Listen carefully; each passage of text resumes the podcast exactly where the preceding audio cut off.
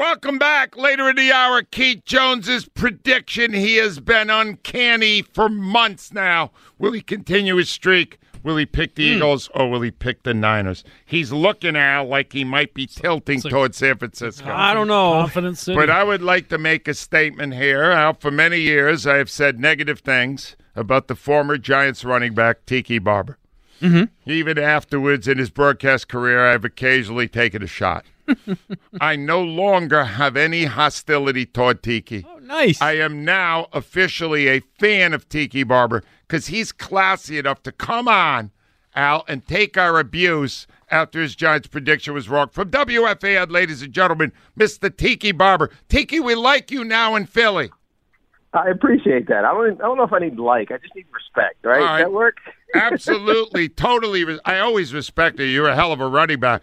But Tiki, when I come down and buy you a beer, that that that's when we can like each other, right? And I'll soon have much time for that type of activity. All right, Tiki, why didn't your prediction on the Giants work out? What happened in that game? Well, I mean, the Giants are a team that need to be very precise in how they execute. And after the first drive got stopped because uh, we um, Joe Schoen or uh, Brian Daboll decided to go for it on fourth down and the Eagles, your team goes back and scores again, they're they're all of a sudden off their schedule, and their their their mode of winning is disrupted. And they I don't know if they panicked or weren't available for or weren't ready for the moment. It just felt like everything collapsed all at once, and it happened immediately. I, I we talked about this yesterday on our show. I honestly think that not playing Week 18 like it meant something hurt the Giants. Not because they needed to win to show that they were compatible with the Eagles or they could beat them or whatever whatever scenario you would throw out.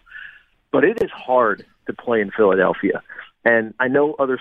We talked about this last week when we chatted. It, it, like the Raiders Stadium or out in Oakland, it's tough, right? You know, going to a dome, Minnesota, it's tough. But there's just something really intense about Philadelphia from the fan base, from the, the atmosphere, from the, uh, the the team itself this season. It's hard to play there, and a lot of these guys weren't ready for that moment, and you could see it and you could feel it. So, in a nutshell, the Eagles at home put an aura on the Giants that they just couldn't cope with. That's a fascinating answer from somebody who's experienced it himself, Tiki. Tiki, we got a rookie seventh round pick coming in at quarterback, uh, Brock Purdy. It, yeah. He has not. He has not encountered this uh, uh, environment either. Do you think it'll be shocking to him when he sees it on Sunday?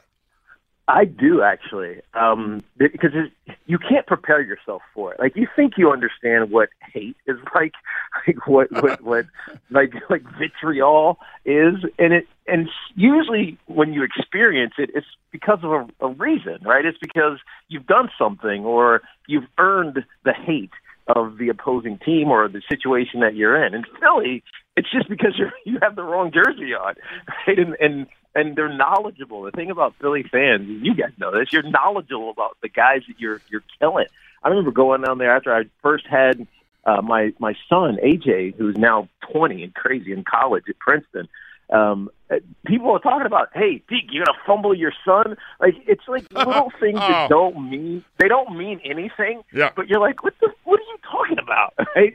And so it, it they get inside your head because they're knowledgeable and like really loud and vitriolic fans.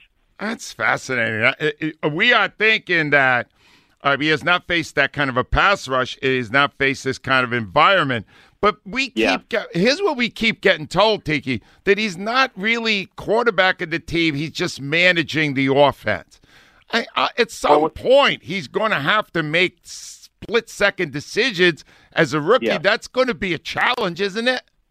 Well, it is, but you you also have to give him credit because you know Brock Purdy had no snaps until six weeks ago. Uh, he was the third string quarterback. Maybe he was running the scout team, um, and all of a sudden he gets thrust into an environment, and he and he understands the playbook. He understands what he's supposed to do with the do with the ball. And while the last couple of games haven't been elite, not throwing for 350 yards and four touchdowns, all he does have to do is manage the game and get the ball in the hands of his playmakers, whether it's Kittle or Chris McCaffrey or Deebo Samuel, even Brandon Aiyuk.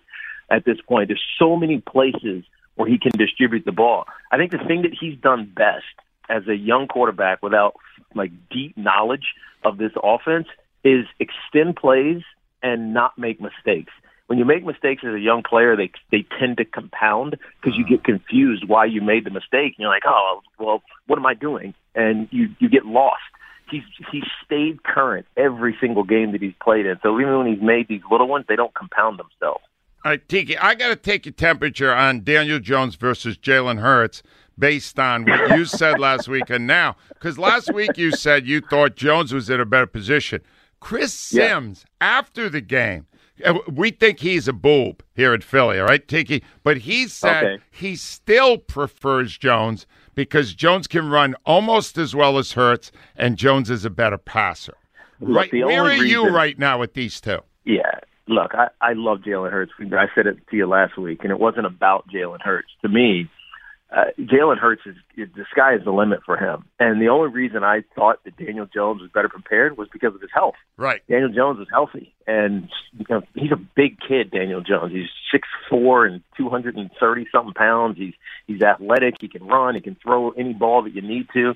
But Jalen Hurts has a gamer in us in him. There's like this. um this this what we usually refer to as the X factor. He finds ways to make plays, even when sometimes they're broken down and not available to him. That's both with his legs and with his with his arm.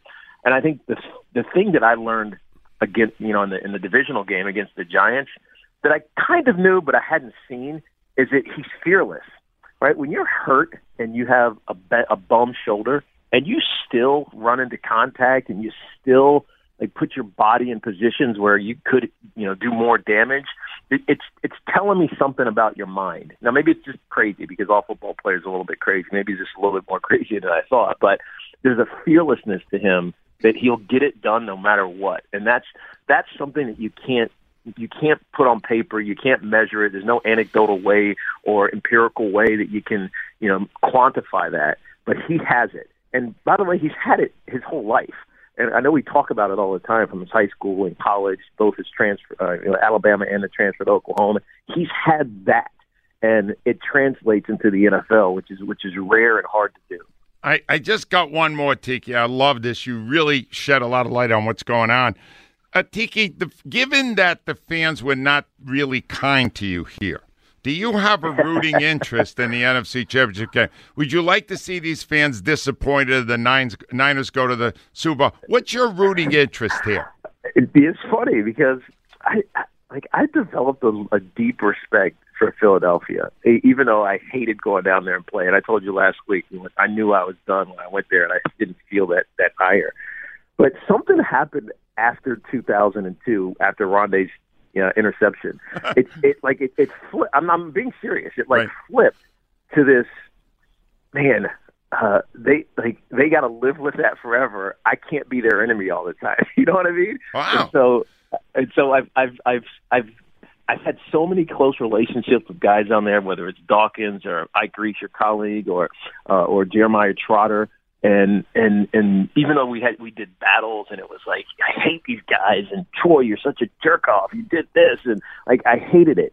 But at the at, now that I've grown I realize that you very rarely get that kind of relationship um, on on the field that that that expands off of the field. And so I've come to respect Philly and the the wow. the team the organization you know, my last game was down there. I told you guys this against the the playoff game where Brian well, Westbrook went crazy on us. Um, and basically, my retirement press conference happened in the press room that, yeah. that day, wow. that night. Oh. And Jeffrey and, and Jeffrey Lurie came in and said glowing words about me, right? And so it, it was unexpected. I was just kind of like, all right, this is my last time talking to you guys.